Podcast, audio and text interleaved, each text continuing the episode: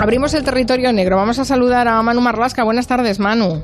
¿Qué tal? Buenas tardes último territorio negro, pero no sé cuándo coges vacaciones tú, porque siempre pareces estar de servicio. Es que el crimen nunca descansa.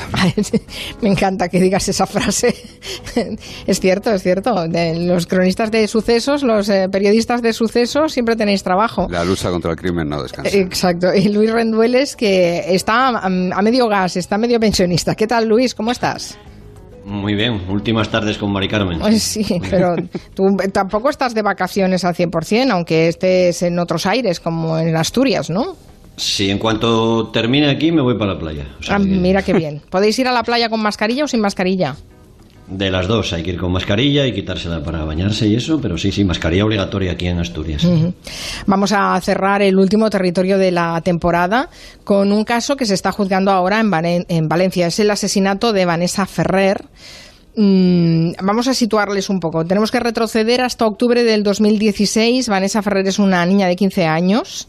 Fue violada y asesinada en Chella, que es un pequeño pueblo de Valencia. Y ahora está la Audiencia Provincial de Valencia juzgando a su asesino, un vecino de la misma localidad llamada Rubén Mañó, para quien el fiscal y la acusación particular solicitan la prisión permanente revisable.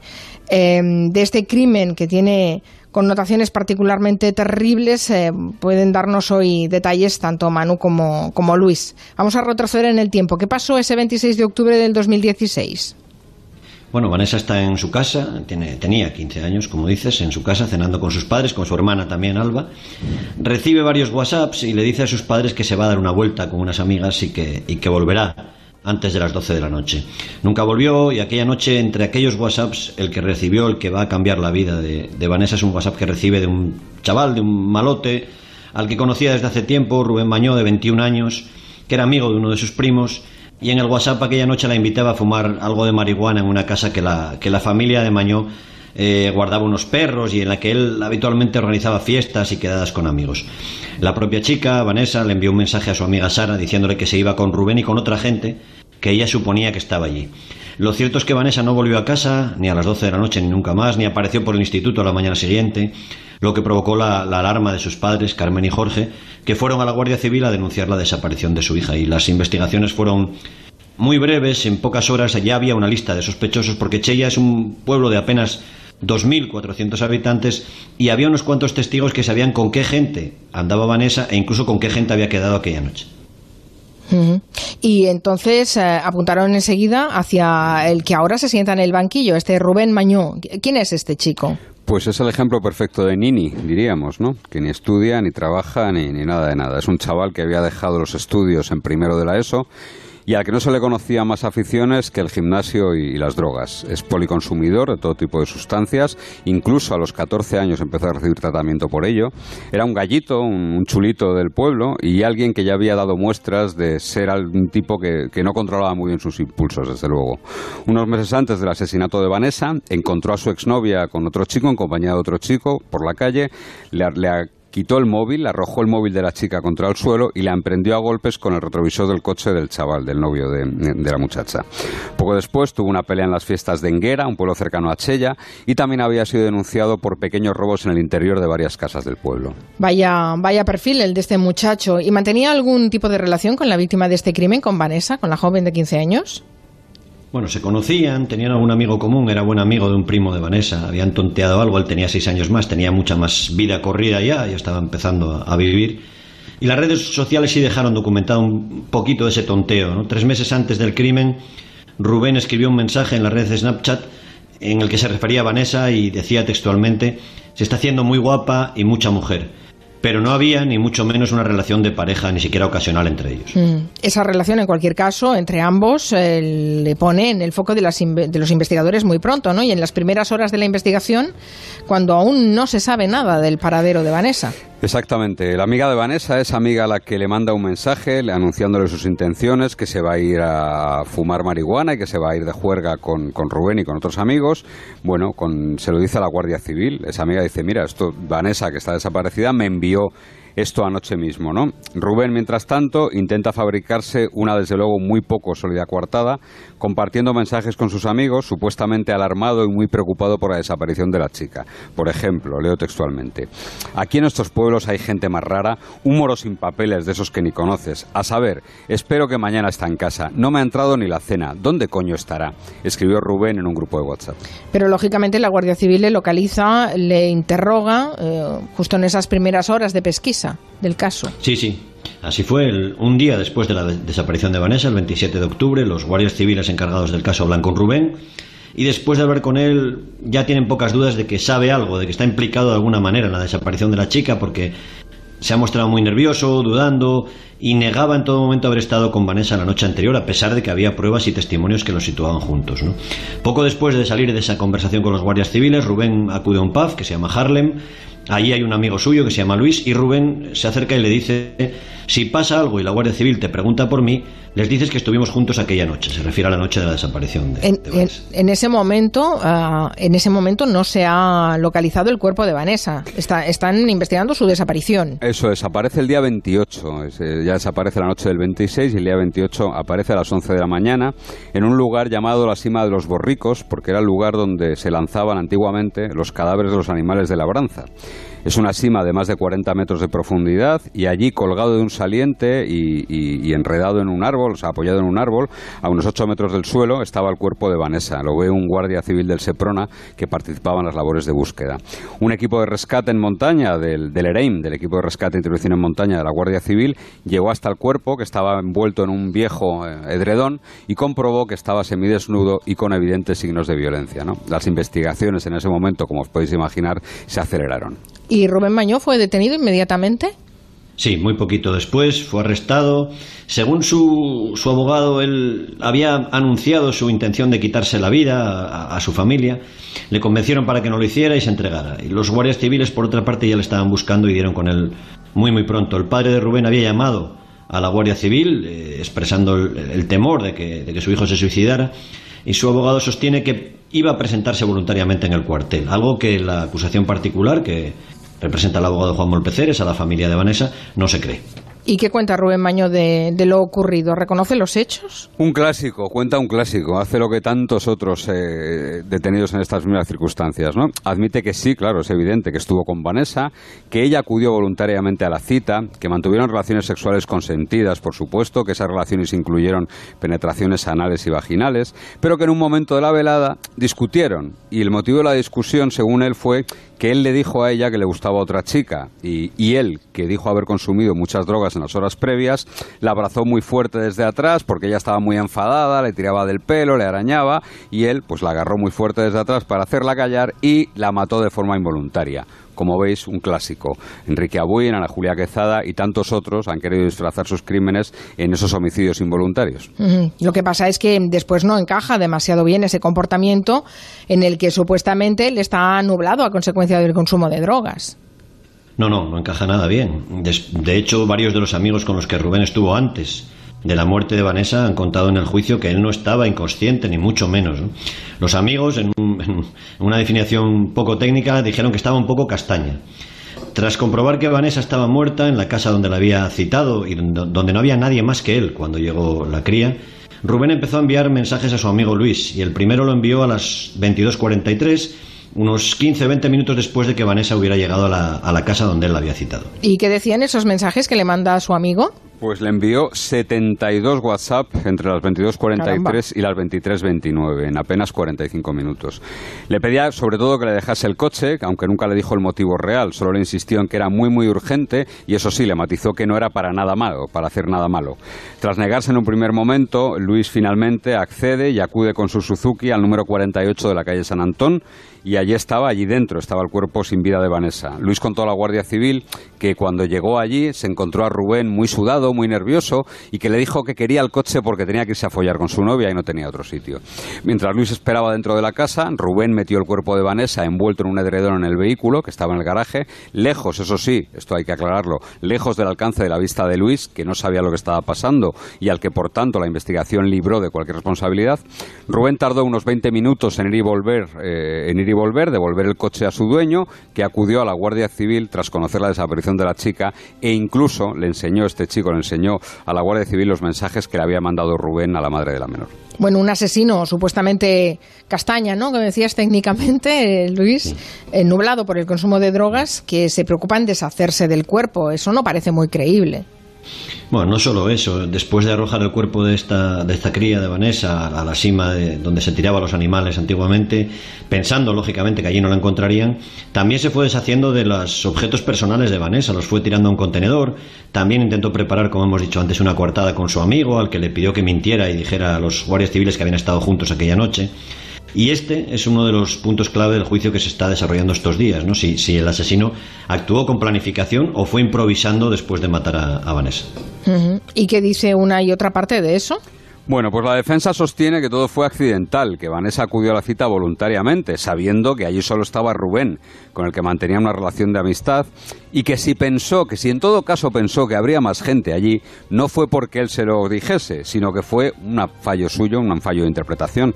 Que una vez en la casa, sostiene la defensa, bebieron y consumieron drogas juntos y de forma voluntaria, que jamás fue agredida sexualmente, y que cuando Rubén le dijo que le gustaba otra chica, Vanessa comenzó a chillar, a arañar y a tirarle de los pelos a Rubén, momento en el que él, y leo textualmente el escrito de la defensa, gravemente afectado en su estado volitivo y cognitivo por el consumo continuado de sustancias estupefacientes, abrazó con fuerza a Vanessa desde atrás con el fin de que guardase silencio y depusiera su actitud, hasta el punto de causarle de manera involuntaria la muerte.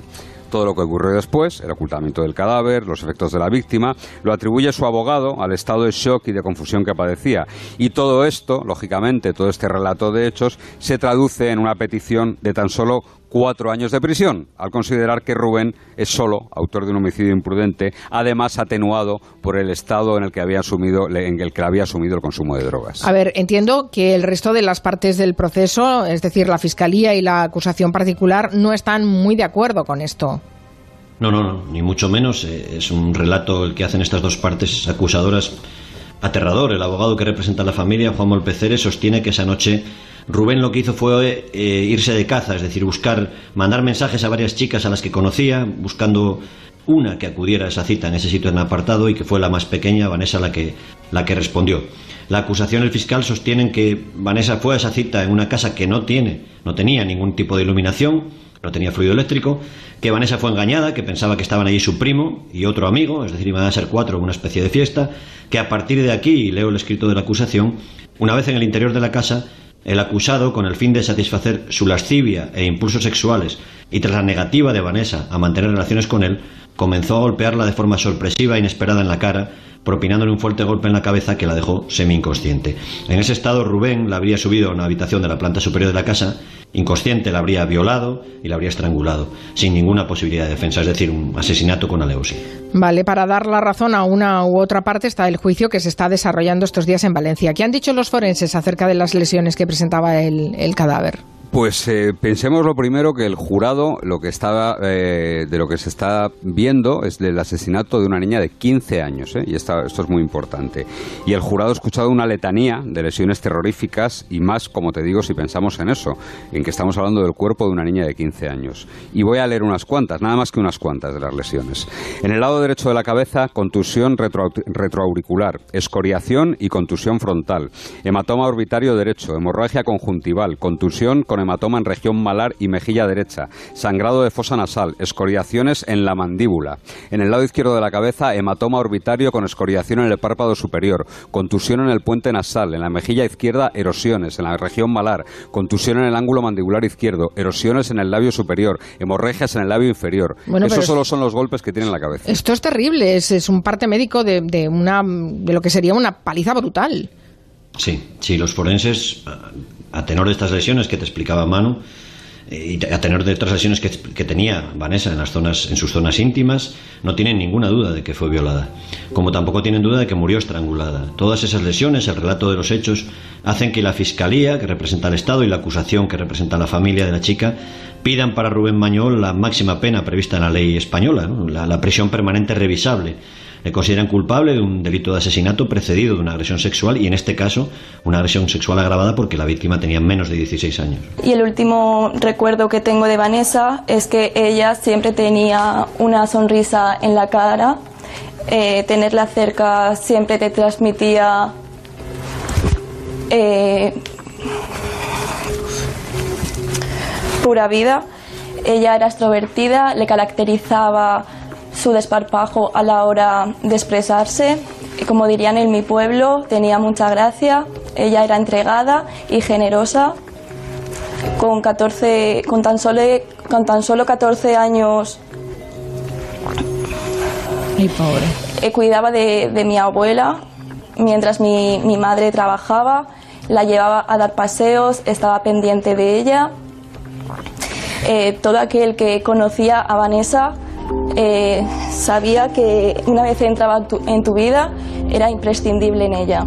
Esta es Alba, que es la hermana de Vanessa. Creo que son declaraciones que te hizo a, a ti, Manu, en, en, el expediente Marlasca de la sí, Sexta, ¿no? Sí, la verdad es que bueno, fue, fue una entrevista bastante emocionante. Ella, ella, es una cría que era cinco años, es cinco años mayor de lo que era su hermana. Eh, ella tuvo el valor de dejar que la entrevistase, además, muy pocas horas antes de que comenzase el juicio, para contarme precisamente eso, ¿no? Los recuerdos que tenía de su hermana, los proyectos que tenía, quién era, quién quería haber sido, ¿no?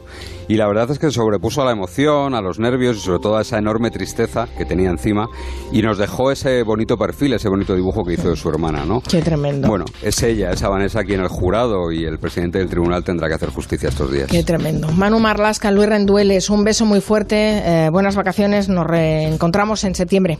Ahí estaremos. Un abrazo. Bueno, los malos no, de, no, descansan, pero afortunadamente los policías cada vez están más, forna, más formados. Este último mes se ha celebrado en Ávila el segundo Congreso de Seguridad Digital y Ciberinteligencia. Es un evento que ha congregado a más de 40.000 alumnos procedentes de 100 países distintos y uno de los artífices de este éxito es Casimiro Nevado, que es inspector de la Policía Nacional y profesor de la Escuela Nacional de Policía de Ávila y coordinador de este Congreso, eh, congreso Cyberwall.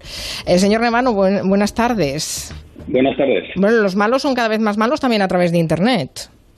Sí, es evidente que estamos viendo cada día cómo se aumentan las estadísticas de, de ciberdelincuencia, ¿no? Eh, lo estamos recogiendo en nuestras estadísticas ministeriales eh, de delitos y es evidente que hay un trasvase del, del mundo físico, ¿no? Al mundo de, al, al, ciberespacio porque porque hay ganancias y el, y el malo, ¿no? El ciberdelincuente y el delincuente va detrás del dinero, de esas ganancias. Los delitos más frecuentes, eh, los ciberdelitos más frecuentes, ¿cuáles serían? Pues todos aquellos que están relacionados con, con un ánimo de lucro o un dinero, ¿no? Entonces las estafas en internet eh, son las más frecuentes, ¿no? Eh, todo ese tipo de todo ese tipo de fraude, etcétera, etcétera, que todos vamos conociendo en los medios de comunicación, eh, es el mayor porcentaje de ciberdelitos que estamos registrando. Y eh, por las, los datos que tienen en esta pandemia y en este confinamiento, ¿ha aumentado el, el, eh, la actividad criminal en internet? Sí, eh, evidentemente hemos aumentado nosotros nuestra propia actividad dentro de la red, ¿no? El teletrabajo ha sido eh, uno de la, una de las estrellas en la pandemia y por tanto el malo va hacia donde hacia donde puede estar el dinero, ¿no? Y si estamos todos en el ciberespacio, pues el malo va a intentar engañarnos ahí también. Mm, hay muchos aspirantes a querer eh, formar parte de la unidad de ciberdelitos de la Policía Nacional o de la Guardia Civil. Eh, muchísimos, muchísimos. Nos preguntan muchísimo por redes sociales que cómo pueden acceder directamente a esas unidades y claro, nosotros respondemos que siempre lo mismo, ¿no? Que para acceder a, a esa especialidad, a, esa, a, ese grupo de investigación, primero tienes que ser policía, tienes que aprobar una oposición y pasar por la Escuela Nacional de Policía en Ávila. O sea que se tienen que sumar las dos vocaciones, la policial y la informática.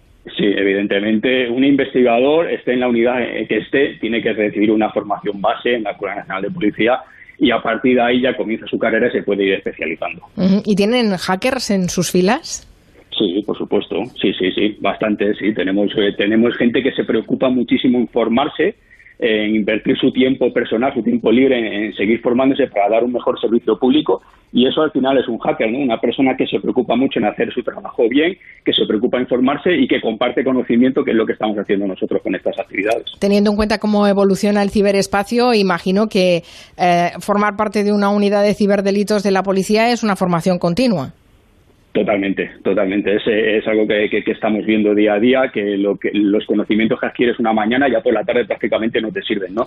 Entonces necesitas estar eh, actualizándote constantemente, necesitas estar recurriendo eh, pues de esa actualización a expertos, a universidades, a empresas privadas con los que solemos trabajar codo con codo y, es constante esa exigencia de actualización. ¿Y son también cantera de espías ustedes, de servicios de inteligencia? Bueno, nosotros somos un, cuerpo eh, público al servicio de los ciudadanos y prestamos el servicio que todo, que todo el mundo conoce, ¿no? De seguridad pública ciudadana.